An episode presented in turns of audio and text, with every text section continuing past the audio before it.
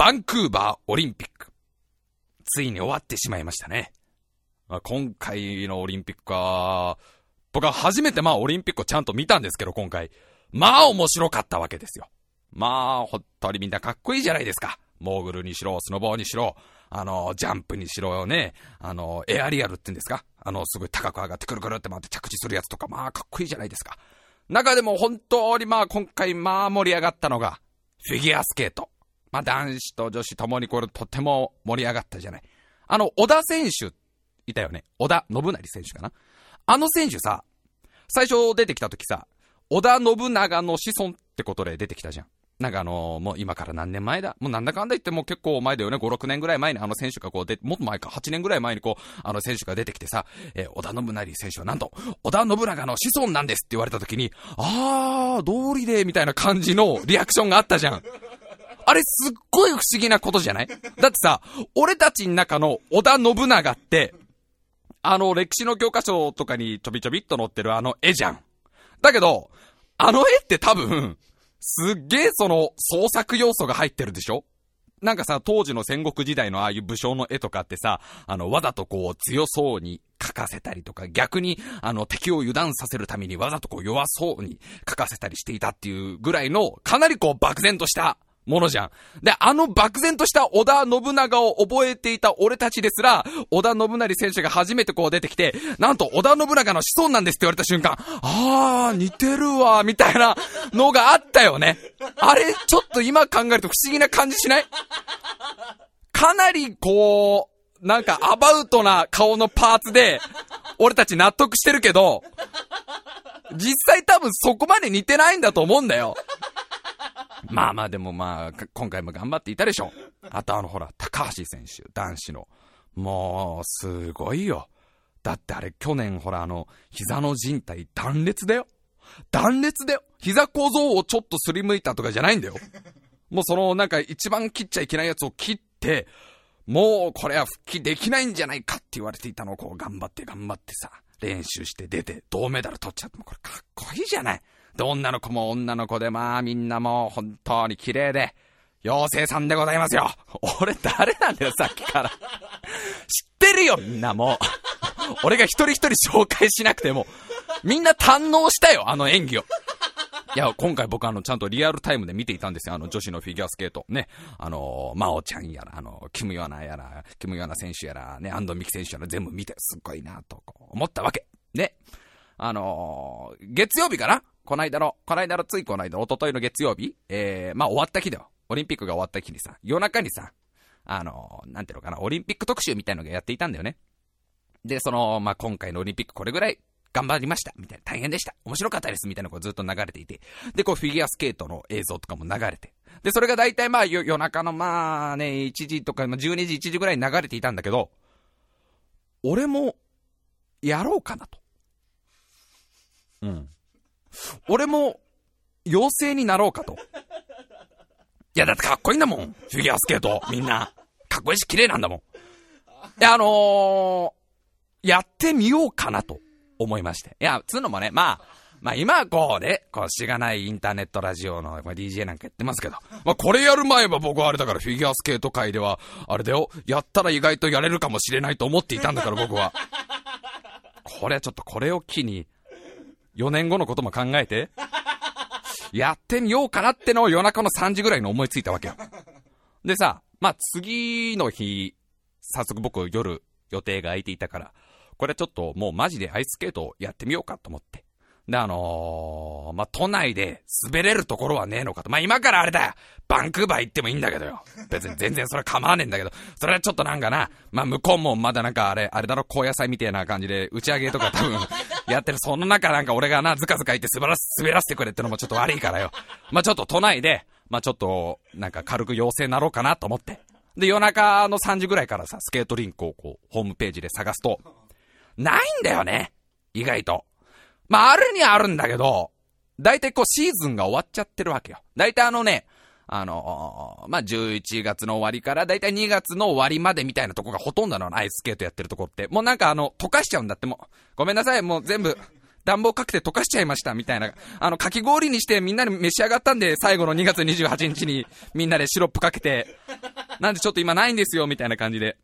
結構ほとんどなくてさ、参ったのこれす、滑れないなと思ったらさ、あのー、一年中やってる場所も何個かあるわけ。で、こう、高田の馬場に一軒見つけて、その一年中、誰でもこう、妖精になれますっていうアイススケートショーを見つけて、よし、じゃあこれもう、これでもう俺は明日、あの、デビューだなと。これもう、あれですよ。4年後、ソチオリンピック？ソチだよね。ソチの時にインタビューで、あの4年前の高田の馬場の、あの、ね、スケートリンクが私のこの第一歩でしたみたいに言おうと思う、思うわけじゃん。で、まあその日は寝て、まあ4時ぐらいに寝て、で7時ぐらいに起きて、待てよと、朝の7時に思うわけ。一人で行くのかと。それを忘れていたと。あれこれありかなと。一人で25歳男がアイススケート行くのは、これは何かに違反してないかなと。これ国際法とかで決められてない大丈夫かなと思って。これちょ、一人で行くのはどう、どうかなちょっとこれはまずいんじゃねえのかうん、よくない。心、心の、心の余裕的に良くないと思って。で、まあ、さっきから目の前でゲラゲラ笑っているおなじみの美少女、美少女、アンドロイド、美少女メイド型アンドロイド。も自分で言えてないじゃん。エイディ・カサール君がさ、まあ、ゲラゲラさっきから笑ってるけど、こいつをちょっとね、呼ぼうと思ってさ。で、朝のあれもうね、7時半ぐらいにこう、エイディ・カサール君に、お前ちょっと今日、夜空いてるかって言ったらカサール君がもうバイトだって言うわけよ。ふざけるなって話、ご主人様の命令だよ。今日アイススケート行くからお前、あの、夕方の5時に池袋集合なっていうメールを送ったら、ごめん今日バイトですと。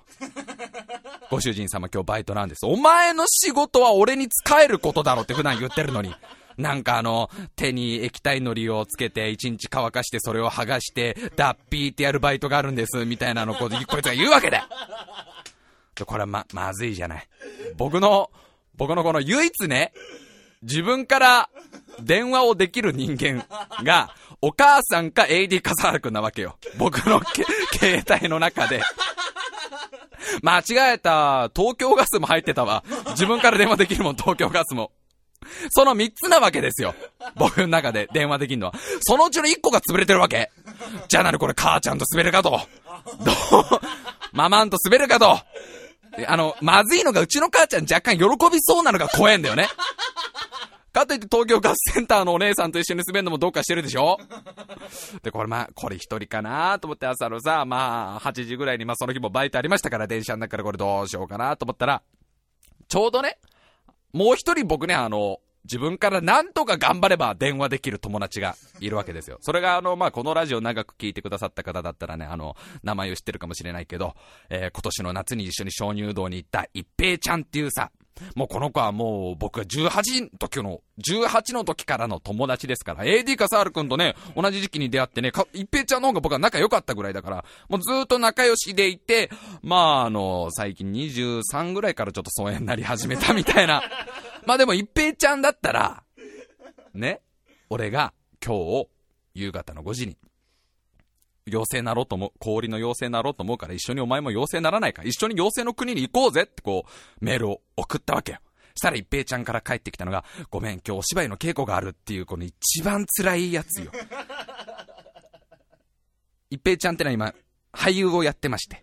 あの、僕は元俳優でして。まあ同じ演劇学校で出会った一平ちゃんですよ。ね、その一平ちゃんからごめん、今日お芝居の稽古がある。ああ、俺何のために東京出てきたんだっけな？みたいなのがこう、朝の8時ぐらいになるわけよ。そっか、一平まだ芝居続けてんだ。ああ、そっかそっか、みたいな気分、ズーンってなってくるわけよ。ああ、氷の妖精とか言ってる前に、俺そろそろ就職しねえとな、みたいな気分で、だんだんだんだんこう、オリンピックムードがなくなってきたわけよ。俺、俺の中のこの高田の馬場オリンピックがかなり閉会に近づいてきたわけよ。したら、AD カサール君から遅れてちょっとメールが来て、なんだよあの野郎。クソメイドがよ。おめえなんかメイドにした覚えねえんだこの野郎。何勝手にご主人様って呼んでんだよ。嬉しくなってないんだからねつってこう、開いたら、カザール君からのメールで、そういう時こそのツイッターっていう自分が添えられてるわけ。あのね。まあ、確かにさ、確かに、先週ね、僕はこう、ツイッターで、あの、明日一緒に映画見に行ってくれる人いませんかっつったら、心の優しい、善意に溢れてるリスナーの方が4人来てくれたっていう話をしたじゃないですか。あの魔法は1回しか使えないの。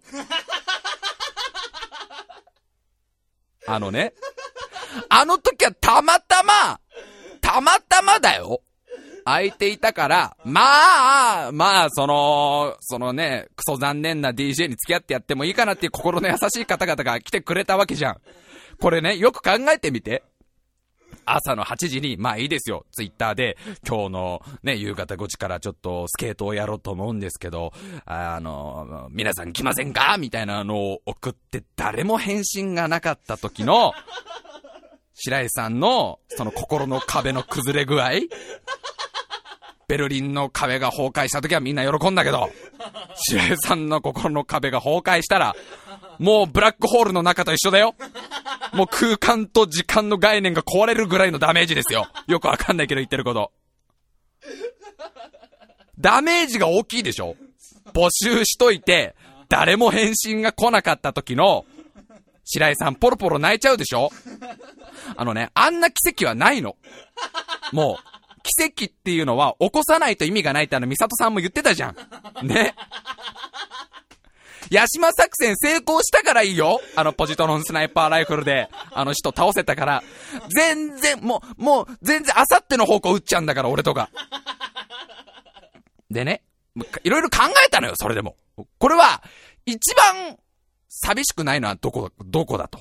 この今持ってるカードのうち、一番寂しくないのを考えてみよう。じゃあ逆に一番寂しいのは何かっつったら、あれですよ、やっぱりツイッターで 募集しといて、あの、いや、ちょっと今日は、的な 今日はちょっとあの、用事あるんで的なツイートがつらつらこう出てきて、シレさん頑張ってきてくださいね、みたいな応援のメッセージやって、結局一人か、みたいな。なんか、な、なんか、すいません、みたいな気分なるのが一番辛いわけじゃん。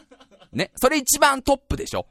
で、次に多分辛いのは、結局行かないみたいなやつなんだよ。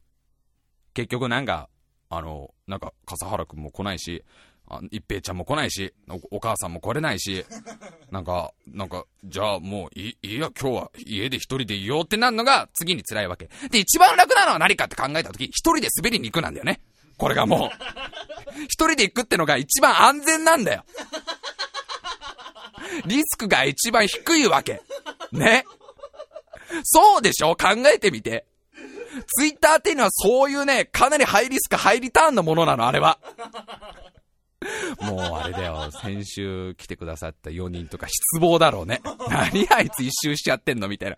あともう一個大きい理由として、AD 笠原くんの言った通りにするのがすげえ嫌だっていう。それもあるよ、もちろん。AD 笠原くんにツイッターで募集すればって言われたから、なんか、その、もうちょっと笠原くんのその上からな感じが入ってきてるわけよ。まあ、白井さんどうせ、あの、リアルな友達は俺だけなんでしょ？じゃああれじゃないですか、あの、ツイッターで心優しい皆さん募集すればいいんじゃないんですか？みたいなのがもう文面から見えるわけ。で、それもすごい嫌なわけ。あと、大きい理由で、みんな多分気を使う。この番組を、聞いてくださって、ね、長く聞いてくださっている方とか、まあ、のー、ツイッターでフォローしてくれてる方いますけど、多分、ああの人またいねえんだと。こんな時間に夕方の5時から、ね、アイススケート行きましょうだよ。朝の7時半とか8時の話だよ。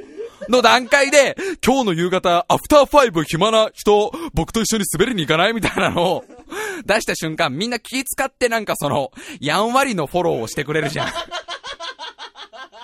あすいません、今日バイトがなきゃとか多分言ってくれる人がいるわけだよ。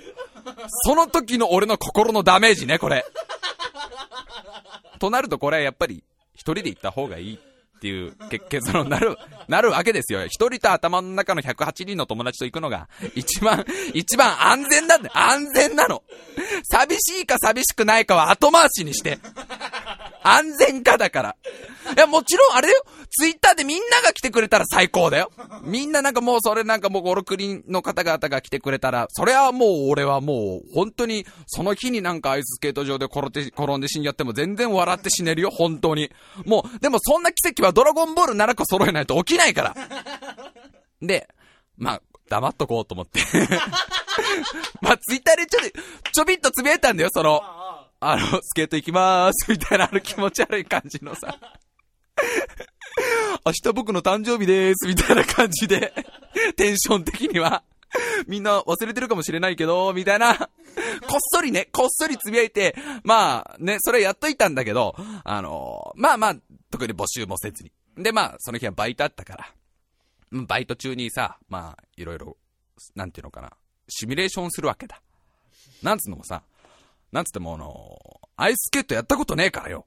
生まれてこの方よ。もう全然その、なんていうの、氷はもう食べるものっていう認識しか今までなかったから、その上を滑るっていうのは僕は初めてだから、これちょっとイメージトレーニングとかをしとかないとまずいだろうなとかこう、思うわけ。で、な、なんとなくこの、フィギュアスケートの浅田真央選手の動きとか思い出しながら、ああ、あれか、トリプルアクセルってのはこんな感じか、みたいな感じでこう自分の体で何回も、あ、4回転は多分こういう感じだね、みたいなこう、自分の体ね、心の気分ね、気分的に盛り上げといて、で、結構さ、楽しみになってきたわけ。なんか、だんだんだんだん。ちょっと楽、やれん、意外とやれんじゃねえのかなと思って、お昼ぐらいになったら、すっごい胃が痛くなり始めて。多分ね、あの、体の気持ちの方はよ。気持ちの方は、俺、これ初めてで、まあ、トリプルアクセルは無理でも、ジャンプぐらいやれんじゃねえの意外と、みたいなのは気持ちの方ではなってるけど、体の方が、もうデスの匂いを感じ取ってるわけよ。本当にびっくりするが胃が痛くなって、食欲なくなってきて、あの、すっごい緊張し始めて、あの、もう体が拒絶してるわけ。お前今日行くと死ぬぞみたいなのが。まあでもそれになんとか打ち勝って、夕方バイト終わって、まあ体だるいんだけど、だけどこう、なんていうの？まあ、ここで帰ってね、ここでもう体だるいし、言いたいからやめようってなったらね、落ち込むし、なんつっても高田の馬場のみんなが待ってる。もう会場には観客が待ってるわけじゃない。で、もう今は亡きコーチとの約束もあるし、やっぱりね、高田の馬場オリンピックのために今日まで頑張ってきたわけだから、これやっぱり行くしかないと思ってさ。で、バイト終わってちょっとツイッターまあ確認はしてよ。まあ、そこはそうだろうが、お前。それそうだろうが、お前よ。一応そのよ、朝ちょびっと詰めてっからよ、その スケート行くんですよみたいな感じ。めんどくせえ、もうこれ一気にあれであのフォロワーっていう優しい人たちが減るよ、これ。あんなめんどくせえやつに付き合ってらんねえよ、もう、みたいな。今からちょっと、長めのトイレ行きますとかも言ったら何ついてってほしいの？怖いの？トイレ行くの一人でみたいな。思われそうでもうすげえなんかもう俺、俺、本当に気持ち悪いね。ね まあ、事実ですよ。ツイッター確認したのは、行く前に。で、まあまあまあまあ、あの、ね、頑張ってくださいね、的な、あ、ありがとうございます、みたいな感じがあってさ。で、まあ、あの高田の馬場に行って、まあ、高田馬場ね、知らない方はあれだけど、池袋と新宿の真ん中ぐらいにあってさ、あのー、まあ、超有名大学のあのね、早稲田大学とかがある。まあ、学生街ですよね。あとあの、泥団子大学とか、国際泥団子大学とか、有名な、有名どころだと。あと、ふんごろ、ふん転がし大学とか。まあ、結構大学いっぱいあってね、学生がいっぱいいるような、あのー、街で。まあ、しょっちゅう遊びに行っていたんだけど、まあ、あのー、高田馬場着いて、駅降りて、東か西かで分かれるわけ。で、高田の馬場は、あのー、栄えてるっつったらちょっと違うんだけど、まあまあ、割とその遊ぶ施設があるのは東口なわけよ。で、俺はまあもうそのね、もうちっちゃい頃から高田の馬場なんてよく言っていたから、まあ映画館行くにしろ、その、みんなでなんか遊びに行くにしろ、なんか、ボーリングとかやるにしろ、まあ必ず東側に歩いてった記憶があるから、まあ、スケート場も東側だろうと。これ全然間違ってないじゃん。だって、遊ぶ場所は大体東。ね。で、西側は、なんかあの、まあ、住宅街的なものがあるっていう認識だから、東に歩いていくわけ。で、まああのさ、俺すっげえ頭悪い子だから、ほら、迷っちゃうじゃない、よく。だからちゃんと、あの、マップ機能をこないだつけて体の中に、ちゃんとこう、スタートボタンを押すとね、右上に、俺のこの視界の右上あたりにこのメニュー画面が出てきてね、で、そこでマップってのを押すと、マップがちゃんと出てくるから、マップ画面が。で、そのマップ画面でも、ちゃんとこの、なんていうの、東側の方に歩いて、まあ、7分ぐらいすると、出てくるよ、オリンピック会場が、みたいになってるから。で、歩いていくわけだ。したらまあもうさ、高田の馬場、高田の馬場の何が落ち込むって、まあ俺はどこの街行っても落ち込むけど、高田の馬場の何が落ち込むって、学生街じゃない。ね。で、この時期じゃない。3月とか。3月の頭とかじゃない。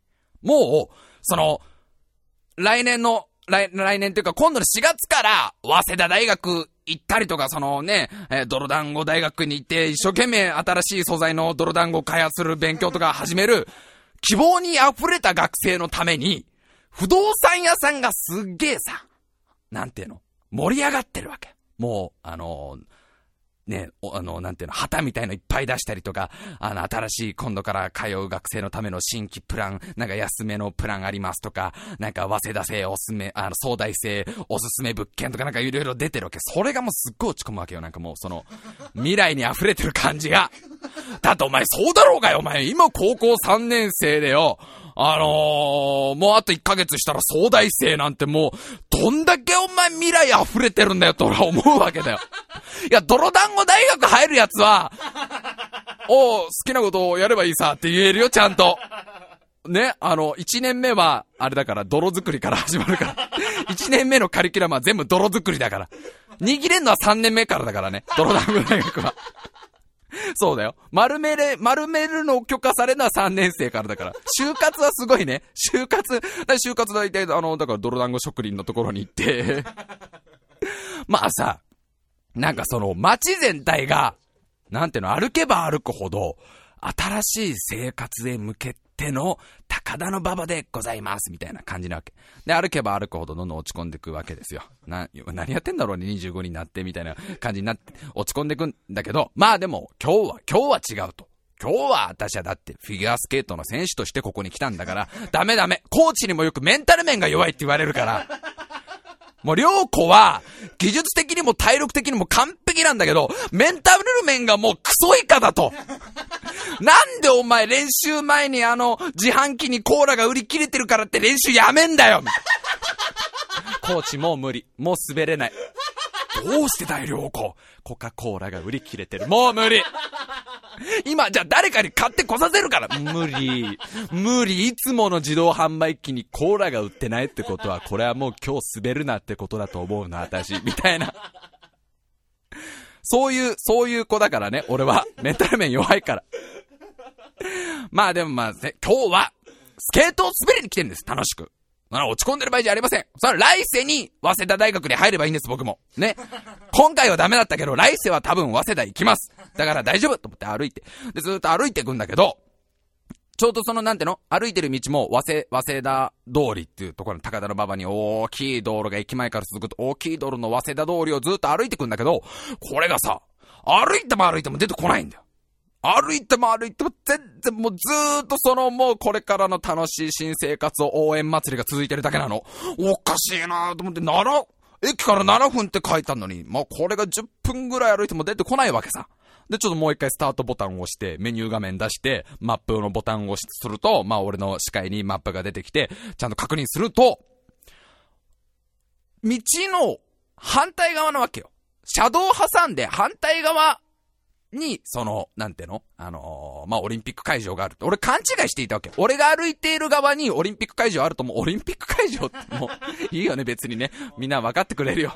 オリンピック会場、俺が歩いてる歩道側にオリンピック会場があると思っていたら違くて、反対側なわけね。なんだよ、間違えちゃったよ。本当にもうしょうがないんだからなと思って。で、まあ、あのー、道路の反対側さ、渡ってさ、あのー、なんていうの、来た道を戻ったわけよ。多分通り過ぎちゃってると思うから。で、反対側のね、車道を挟んで反対側の道を今度はずっと戻ってっても、ねえのよ。いけどもいけども、その、なんていうのなんか不動産屋さんとかなわけよ。これ試されてんのかなと。こっからオリンピックの予選は始まってんじゃねえのか。真央ちゃんも、キムヨナ選手もみんなこの関門突破したんじゃねえのかと思うわけだ。ね。みんな、最初まず自分の力でこう見つけなさいってことなんで、地図に頼っちゃダメです。ね。ああいう、ああいうメンタル面が物言うスポーツですよ。ね、競技ですよ。こんなね、ダメなんです。いつまでもそんな携帯の地図に頼っちゃってことなんだろうなと思って。だってありえないだろ、お前一本道で迷うってどんだけだよ、お前。これもうさ、その、早稲田通りのあたりを行ったり来たりしてそこ探すんだけど、どう考えてもこうないわけね。で、これおかしいな。ひょっとしたらもう、ひょっとしたらなくなっちゃってんのかな？とか思うわけ。ひょっとしたらもう、高田の馬場のオリンピックも閉会しちゃったのかなって。あれか、もうなんか、うわ、なんか白井来たからやめようぜおいみんな氷溶かせ、氷今から白井来るって言うから熱湯で溶かそうぜおい、誰か建物潰せみたいな感じ。あー、すげえ早め、早めのダイナマイト爆破で、建物潰して、その上になんかカモフラージュの民家とか建てちゃったのかな？とか。思って、もう一回マップを開いたわけ。もうマップさんももうかなり呆れてんだよ。またすか？なんで一本道でたどり着かないんですか？いいからもう一回ちょっと見せるマップって。マップを見たら、びっくりだよね。駅から西なの。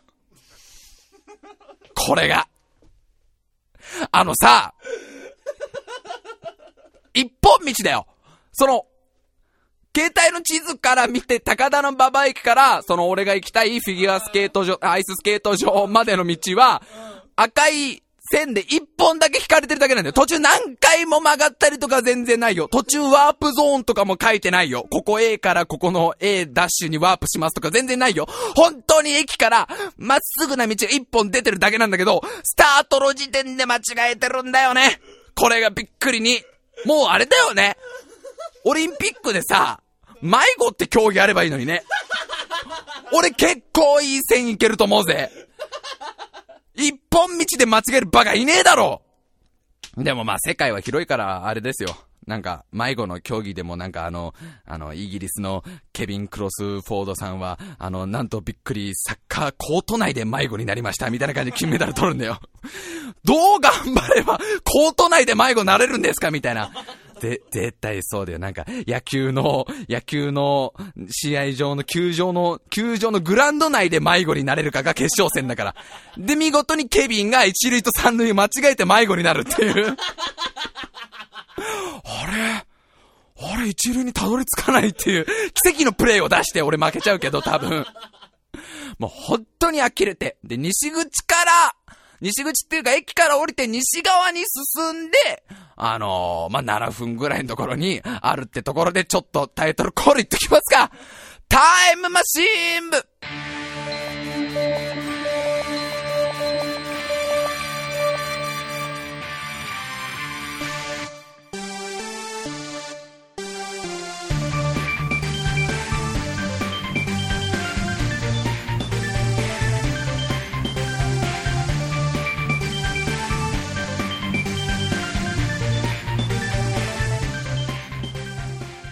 今週も始まりました。タイムマシン部お相手を務めさせていただきます白井亮でございます。いや確かにね。確かに地図は2回見ているよ。確かにそれはそうだよ。しかも1回地図見てなんだよこれ道路反対側じゃねえか。車道を挟んで向こう側の歩道を歩かないとダメだよってなってるよ。その時点で元から間違ってるってことに気づいてないよ俺は。確かにそれはそれは認めるよ。さすがやっぱりあれだね。迷子で日本代表になるやつは違うねっていうところでしょ。あのー、まあでもね、僕は安心しましたから。よかった、誰も呼ばなくて。これ仮にもツイッターとかで募集かけて、なんか心優しい方が3人ぐらい来ていたらもうこれはもうあれでしょう。申し訳なくて申し訳なくて高田の馬場で土下座してもうあれですよ土下座しまくってマントルが吹き出るぐらいまでので、高田の馬場がマントルだらけになるぐらい土下座すると思うからね。で、まあまあまあまあ、なんとかさ、まあ、自分の力で、なんとかたどり着いて、誰でも行けるよ、多分。多分幼稚園児でも行ける距離であれ。だってマジで駅から道1本7分だもん。で、こうさ、出てきたわけよ。俺が、俺が今日滑るスケート場が。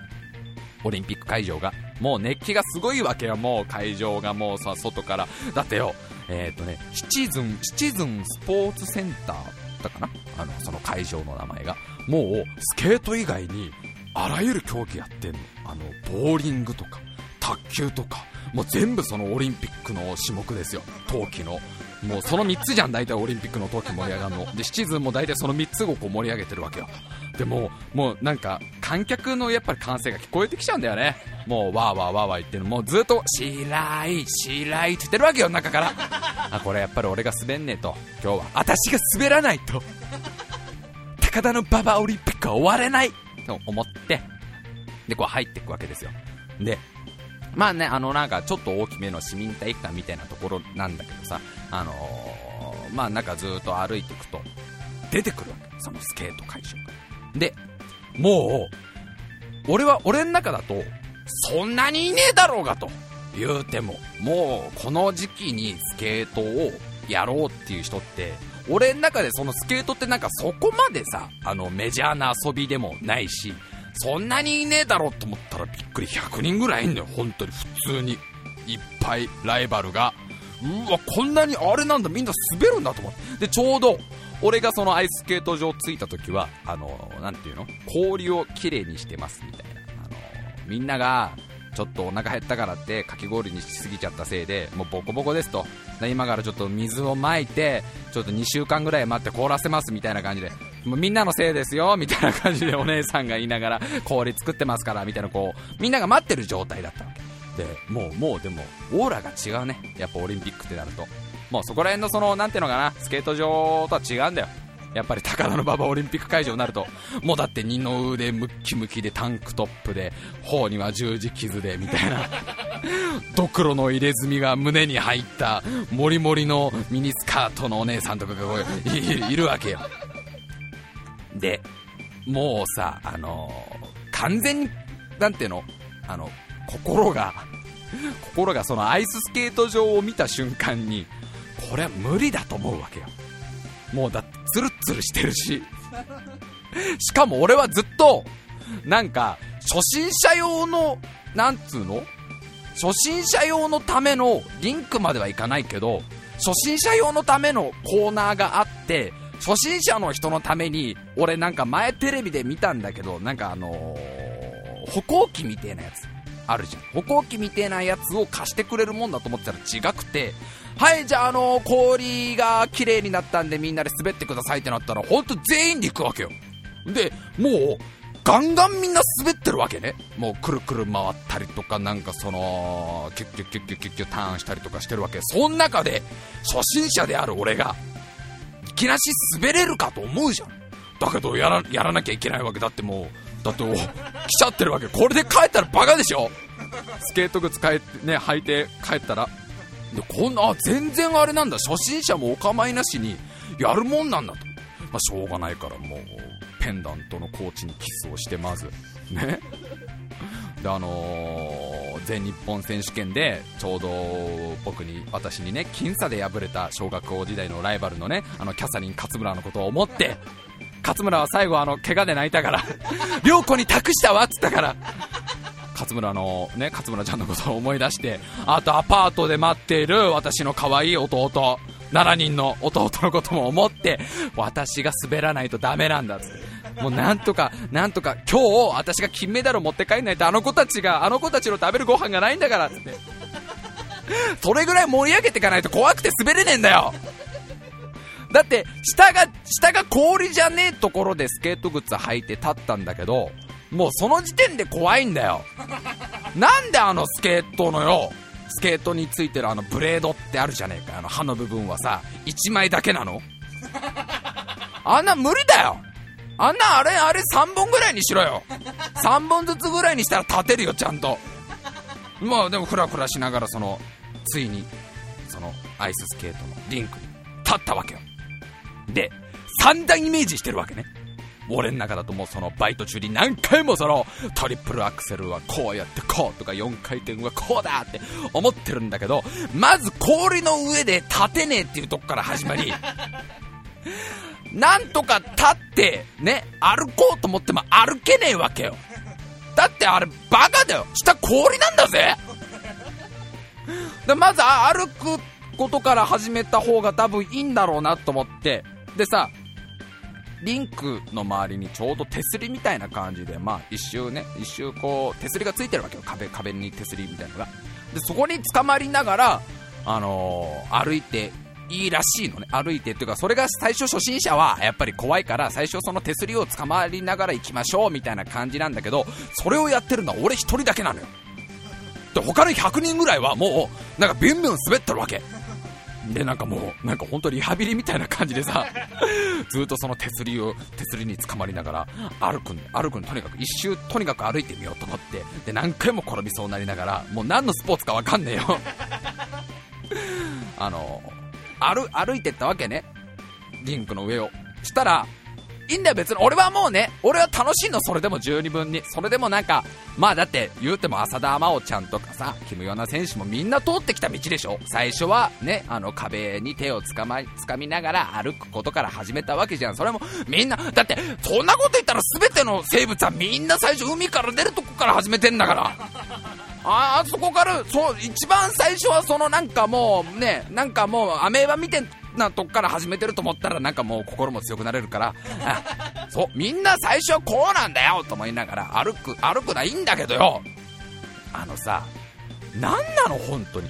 本当なんなの？本当なんなのと思うのは、なんかよ、大学生のよ、男女グループみたいなよ、いるわけだよ。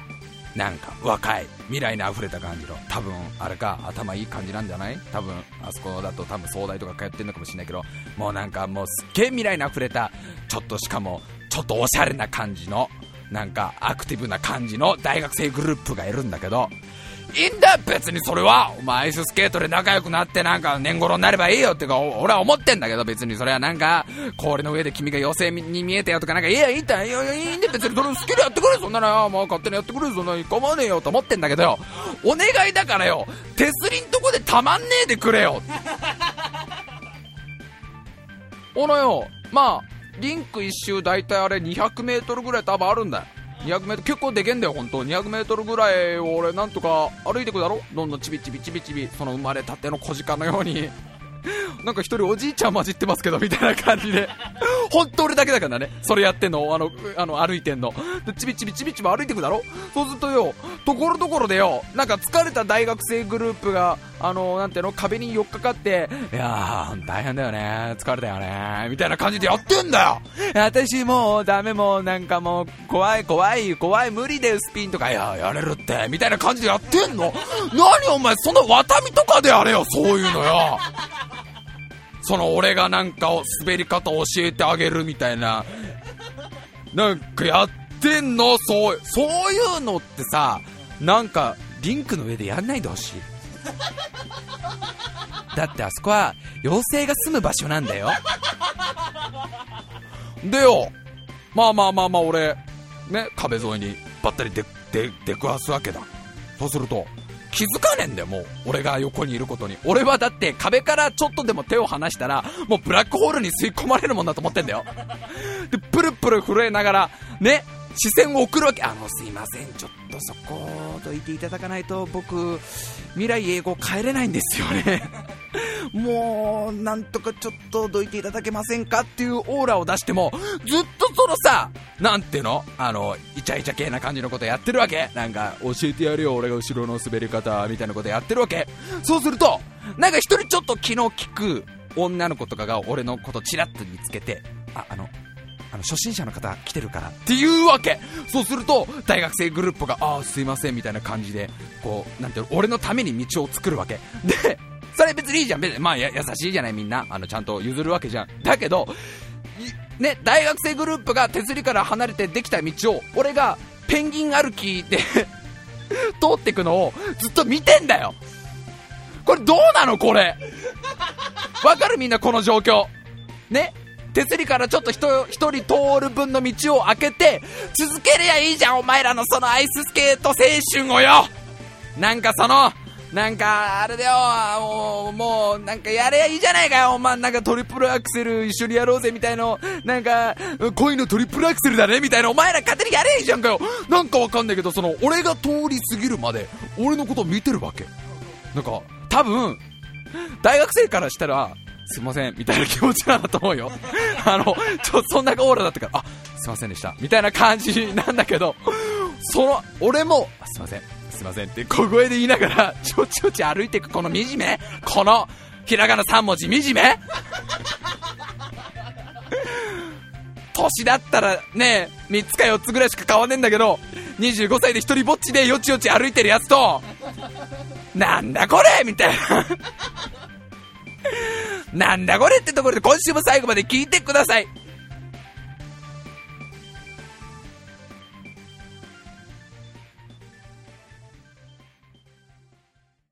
でさ、あの、まあ、俺の壁際、よちよち歩き、競技はまだ続くわけだよ。あの、まあ、あの、多分次の措置から多分正式種目になると思うんだけど、いかに上手に大学生にどいてもらうかっていうまあ、まあ、いつまで経っても滑れないよね、そりゃ。そりゃそうですよ。で、2週目とか3週目もずっとそのよ、よちよち歩きを、本当に何しに来たんだろう、俺と思いながら途中何回かすいません、すいませんって言いながらよちよち歩きを続けたら、途中で、そのコートの3分の1ぐらいのところ、3分の1ぐらいになんか、あの、カラーコーンみたいのを置き出したわけ。で、なんか、お姉さんみたいな人が出てきてさ、あの、すいません、ちょっとあの、今から、レッスンが始まるんで、アイススケートのね、あの、教室がね、これからあるんで、出てっていただけますかみたいなことをお姉さんが言い出すわけだ。で、考えてみて、見てよ。だってさ、3分の1なくなるってことは、壁際の部分が1箇所なくなるわけだよ。3分の1分はその壁に頼んないで歩けってことになるわけ。無理じゃん、そんな高等技術。壁に捕まらないで、氷の上をだよ。ねえ、あのアイススケートの靴で歩くんだよ。誰ができるそんな技。あれはもう、なんかその、氷の上というその環境に適応したニュータイプじゃないと無理な技じゃん。と俺オールドタイプだから。で、よちよち歩いてで、お姉さんのところにね、行って、あの、あのお姉さんがまず俺を止めたわけよ。すいません、ちょっとこれからレッスン始まるんで、みたいに言われて。お姉さんに、あの、すいません、僕ちょっとあの、壁がないと帰れないんですけど、つったら、お姉さんが、あ、あの、手離せませんか？って言ってくるわけ。で、あ手離すとちょっと救急車呼んでもらうことになるかもしれません、つったら、お姉さんがすごい笑顔で、あ、じゃあ、特別に大丈夫ですよって言ってくれるんだけど、すごい絵でさ、その、コートの3分の2ぐらいは、まあ、一般のお客さんが楽しそうに滑ってるわけ。で、3分の1は、まあ、多分これから、ちょっとその、なんていうの本格的にスケートをやりたいみたいな人たちが結構しっかりした団体練習みたいのしてるわけ。そこもよちよち歩いてるおじいちゃんが いるわけだよ。すげえ目立つのもう、その、なんていうの？スケート教室の最初の準備運動とか、なんかコーチのお話みたいなシーンもあるわけ。コーチの、えー、先週は皆さんここまでやりましたね。えー、今週はちょっとじゃあ、二人一組になって、二人一組になってこういうことやってみましょうか、みたいな、後ろで、へっしょ、へっしょって歩いてる、なんか、氷の上に生きてる亀みたいなやつが、いるわけだよ。で、歩くとよ、子供たちが寄ってくんのな。子供って怖えな、やっぱな。結構子供が多くて、しかもその子供ってもあれだぜ。みんなが思う子供じゃねえぜ。もう、氷の上で生まれて氷の上で育ってきたような奴らだよ。元さんとお母さん氷でみたいな、そういう子たちだよ。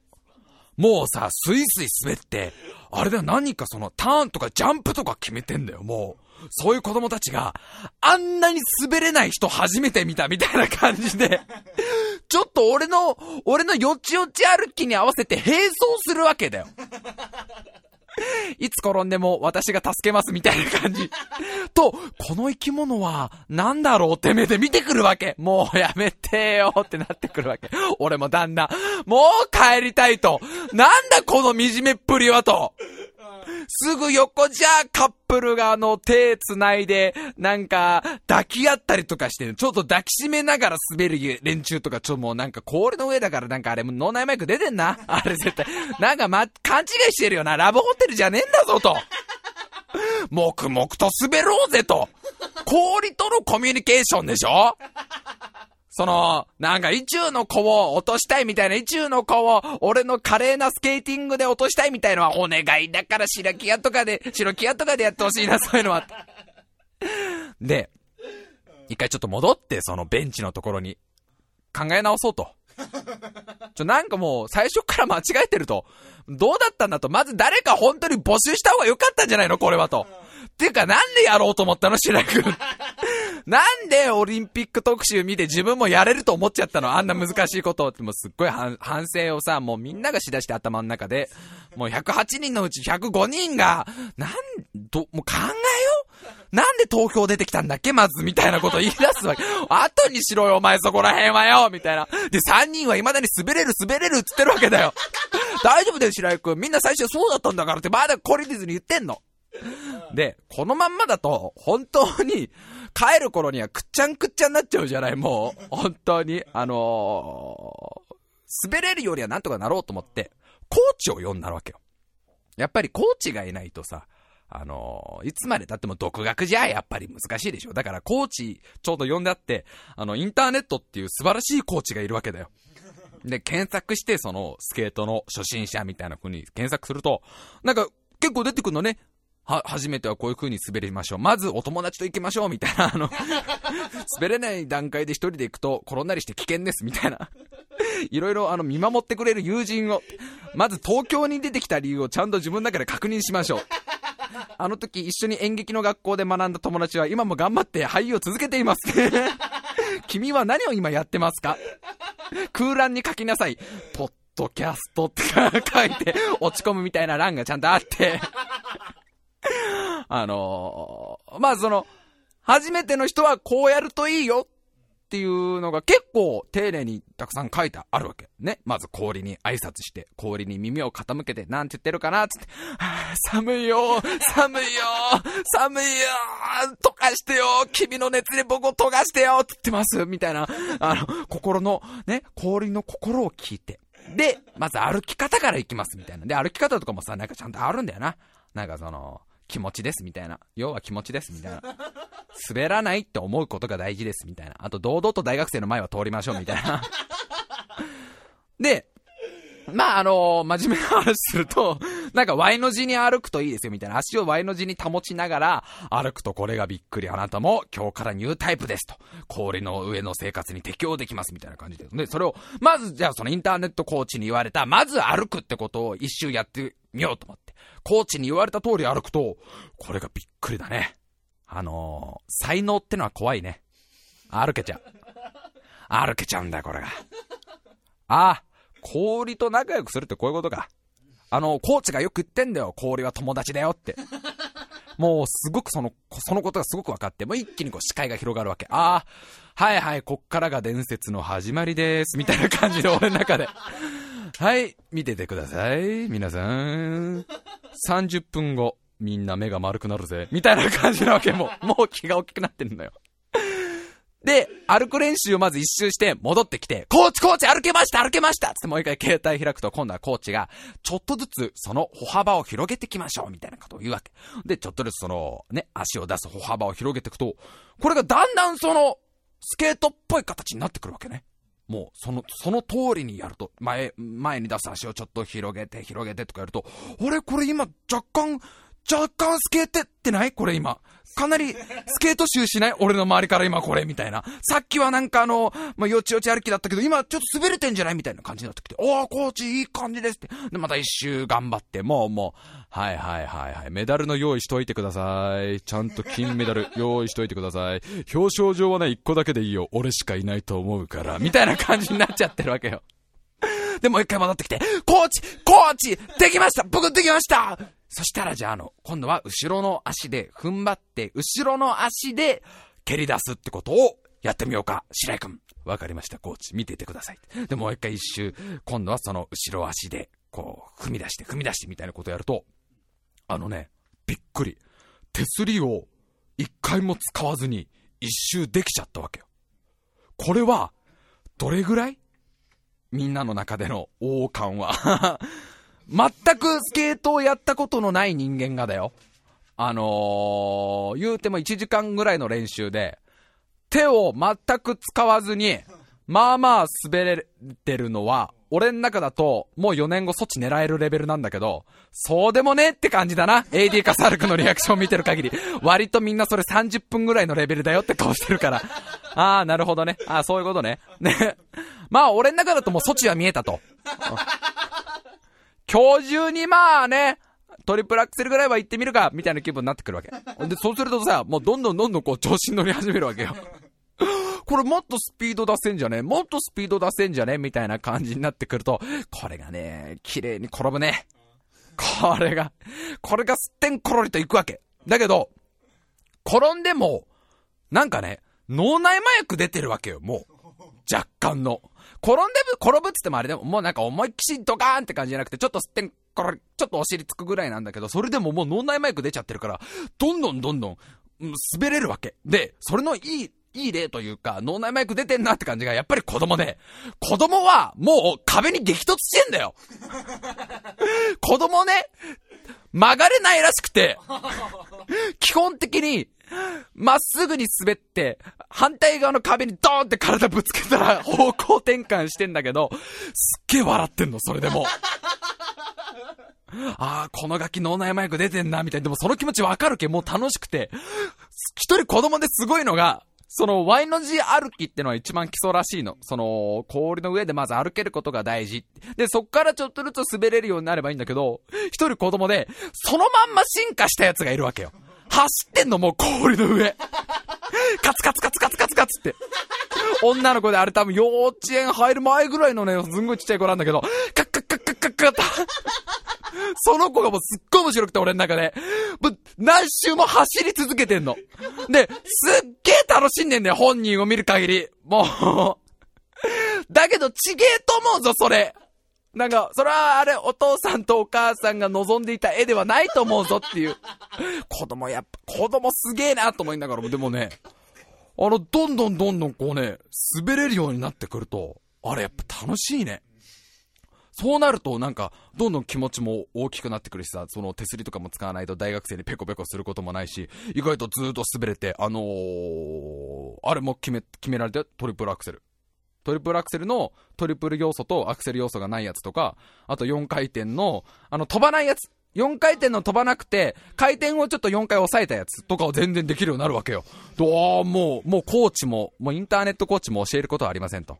あとはもう白井さんの才能と努力と、あのー、まあ、ちゃんとしたコーチサイトを見て 滑ってくださいみたいな。俺ちょっと、ハマったかもしんない。うん。あのーだって多分妖精慣れてたもん。だって、もう、最初の段階からみんな俺に、もう目が釘付けだったから、なんかすごい人がいるみたいな。なんか AD 笠原くんの話だと、初心者が今すげえ増えてんだって。みんな浅田真央ちゃんとかに憧れて、やり始めて、救急車を、救急車の台数がすげえ増えてるみたいな話だけど、あれスケートって意外といけんじゃね？だから俺来週も多分一人で行くと思う。俺これから多分週一で一人でスケート行ってそうな気がする。見えましたよ、そっち。あのー、楽しみにしていてください。あやっぱり、まあ、と、まあ、ライバルは、高橋選手と、うん、まおちゃん？うん、あの二人を、えー、近くで見ることが、えー、会場の客席のなるべく前の方で近くで演技を見て、やっぱりすごいなと思うことが4年後の目標でございます。えー、そう。思ったんです、そんで。帰り道にね、普通の反省した。あの、なんで自分から電話をできる人間が2人だけなんだと。その反省がそう来たの思い出した。なんで、お母さんと東京ガスを抜いて、自分から、今日、ちょっと遊ばないって言える人間が、AD 笠原くんと一平ちゃんしかいねえんだと。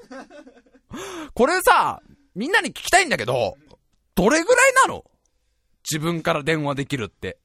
あのね、これ勘違いしないでほしいのが、遊びたい人はいっぱいいるよ。遊びたい人はいっぱいいるし、一緒に遊んでて楽しい人はもちろんたくさんいるし、あの、誘われたら喜んでいくっていう人たくさんいるけど、自分からその、なんていうの、朝、朝とかにメール入れて今日遊ばないって言えるぐらいのレベルの友人って、俺ん中だと二人って、十二分だと思うんだけど、そうでもねえんじゃねえの感がこう、最近出てきて、これ、平均値を知りたいわけよ。だって、今んとこもうすっげえ寂しいラジオ DJ になってるよね、これ多分。こないだすごかったのがさ、 mixi 一応やってるじゃないですか。もう、もう、もはやほぼ放置ですけど、一応 mixi にまだ、あのアカウントが残ってる状態で、まあありがたいことにね、あのメッセージが来たりするわけよ。リスナーの方からメッセージ来たりとか、マイミック申請とか、ありがたいことに来るわけですよ。で、この間もメッセージが来て、あの白井さんのやってるタイムマシン部聞いてます。面白いです。ああ、ありがとうございます。みたいな感じでさ、あの、これからも頑張ってください。あのー、今回、実はメッセージを送ったのは、白井さんの足跡が残っていたんで、 mixi で、あのー、白井さんが僕のページ見た履歴が残っていたんで、あの、メッセージを送らせてもらったんですけど、ひょっとして白井さん、僕の名前が女の子みたいだから足跡踏みましたって 追伸とこに書いてあってもう、もうあれか、その人の中だと、えー、女の子から、女の子の足跡があるぞっていうことなのか。あのクソ DJ は。もう、放送から、そういう感じのが滲み出てるってことだよね。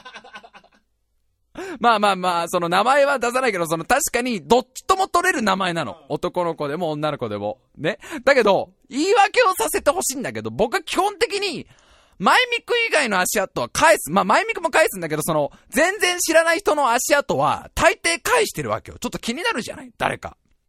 ただ案外それが、あの、うちのラジオ聞いてくれてる人だったり、全然関係ない人だったりとか、するから足跡はなるべく返すようにしてるってのはあったんだけど、もうその、そのメッセージから見ると、その人にとっちゃ、えー、女の子だ、女の子だ、足跡返さないとみたいなことになってるわけでしょ。すっごい笑った後、笑った後、ちょっと泣けてきて。もう、どんな DJ だよ。女の子にはすぐ食いつくよみたいな。あの、もうちょっとインターネット上での、こう、なんかね、付き合いを考えようと思ってた。もうちょっとちゃんとしようと思った。リスナーにそこまで思われちゃダメだろうってえー、メール行きましょうメール、えー、っと、じゃあ、これ、あ、あれですね。僕がしょっちゅう、しょっちゅうこういう珍しい動物いるよ。こういう珍しい虫がいるよって話をしていたら、えー、送ってくれる人、送ってくれた人がいますね。こういう、こういうやつもいますよ。えー、ラジオネームダンコン。白井さん、他にも、すんごい虫います。昼型ワムシという無性の無脊椎微生物。こいつもまたすごい。オスメスがない。DNA の交換が行えな行えない無性は、えー、進化の競争において不利なのに、5000万年、どっこい生きているタフな野郎です。何よりこいつ、寄生生物が襲ってくると、自ら乾燥した状態になり、風に吹き飛ばされることによって、生き延びる。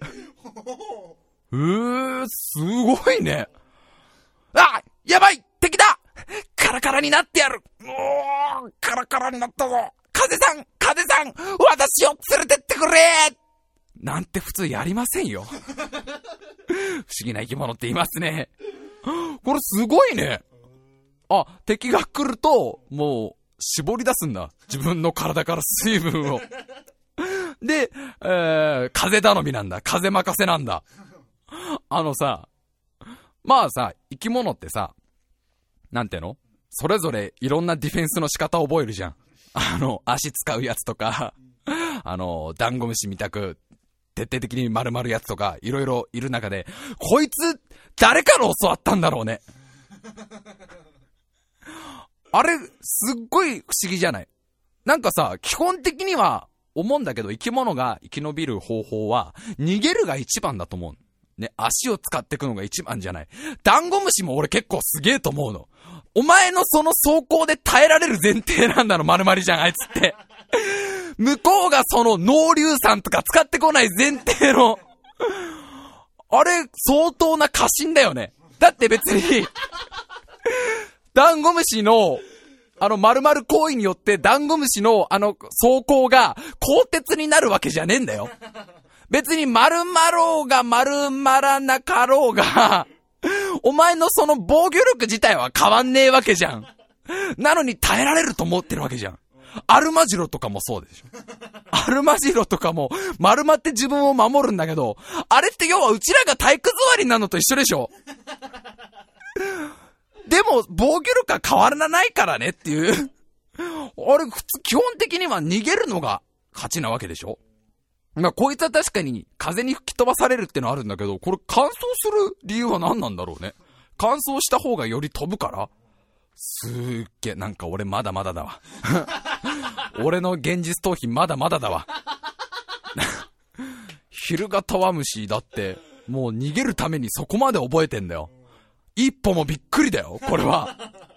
すごいね。え、他にも珍しい動物がいたらどんどん送ってきてください。えー、もう一つ。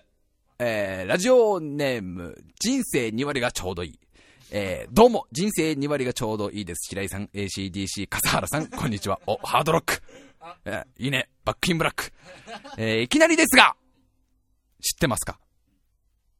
処女膜は、人間と木らしかないんですよ。以上。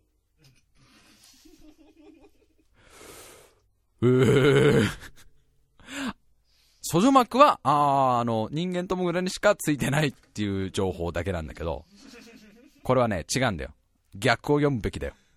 他、ね、あの、男、全員童貞はいるってことでしょ。どの動物でも、童貞は共通ってことでしょ、これ。処女は、人間とモグラしかいないけど、童貞は、人間だろうが、ゴリラだろうが、あんだけ走れる、チーターだろうが、ゾウだろうが、可愛い猫だろうが、童貞は、全種類共通です。オスメスがある場合は。クワガタだって童貞です。セミだって、セミだって童貞なんですっていう優しさが、この短い文章から僕はとても伝わってきますね。あのー これからだからね、なんか心が折れそうになったら、他の、他の動物だって童貞頑張ってるんだっていう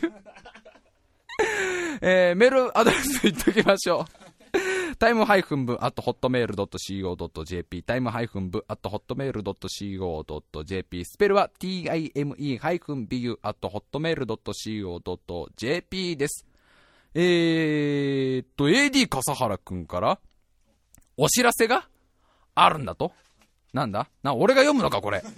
お前よ。えー、まあ、うちのね、あの、さっきからゲラゲラ笑っているポンコツ AD の笠原くんが、なんかあのー、動画を作ったと。ニコニコ動画の方で、えー、動画を作ったそうなんですけど、な笠原くんこれ字汚いからどっから読めばいいかわかんない、これ。自分で自分でちゃんと言ってくれ、もらっていいかな？はいはいはい、こっち来て。はい、早く。はい。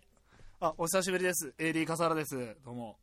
えっとですね、え新国際ニコニコ映画祭というものに出展しております。第13回の新国際ニコニコ映画祭に出展をしております。自主制作特撮笠原ファイト。こちらですねニコニコ動画の方で私が主演しております、え一生懸命戦っておりますのでぜひ皆さん見てみてください。よろしくお願いします。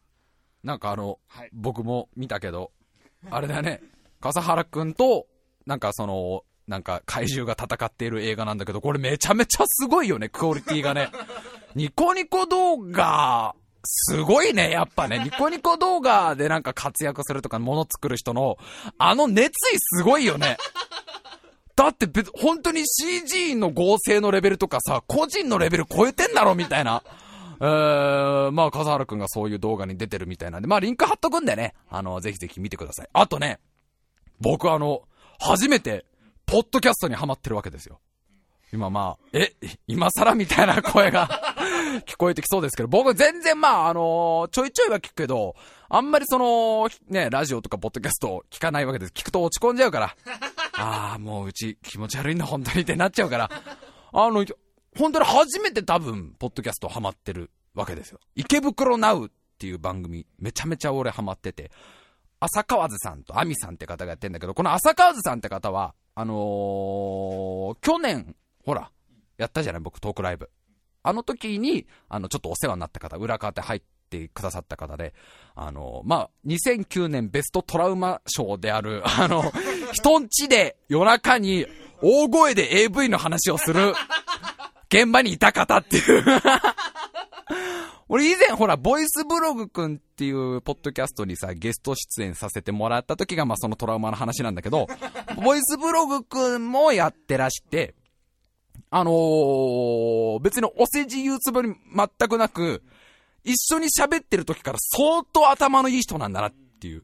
めちゃくちゃ頭切れる人だな、この人っていうのはずっと思ってて、面白い人だなと思ってて、まあその流れでなんかもう一個やってるらしいよ、みたいなのを聞いて、あの、人から聞いて、んで聞いてみたらこれがすっごい面白くて、もう、なんかね、あの、うちと真逆。あの、すっげえあの、聞いてて楽しいみたいな。うちの、うちの多分ほら、聞いてると、もうほんとこいつ気持ち悪いみたいな。どうしようもねえな。何お前その、ツイッターでネチネチネチネチぐちぐちしてんのみたいなやつじゃない。あの、本当に聞いてて楽しい。なんかね、その、男女でやってるわけですよ。で、そのアミさんっていう人もなかなかこう、すごいいいキャラクターで、また声も良くて、なんかぜひぜひ面白いんでね、あのよかったら聞いてみてください。これあれだね。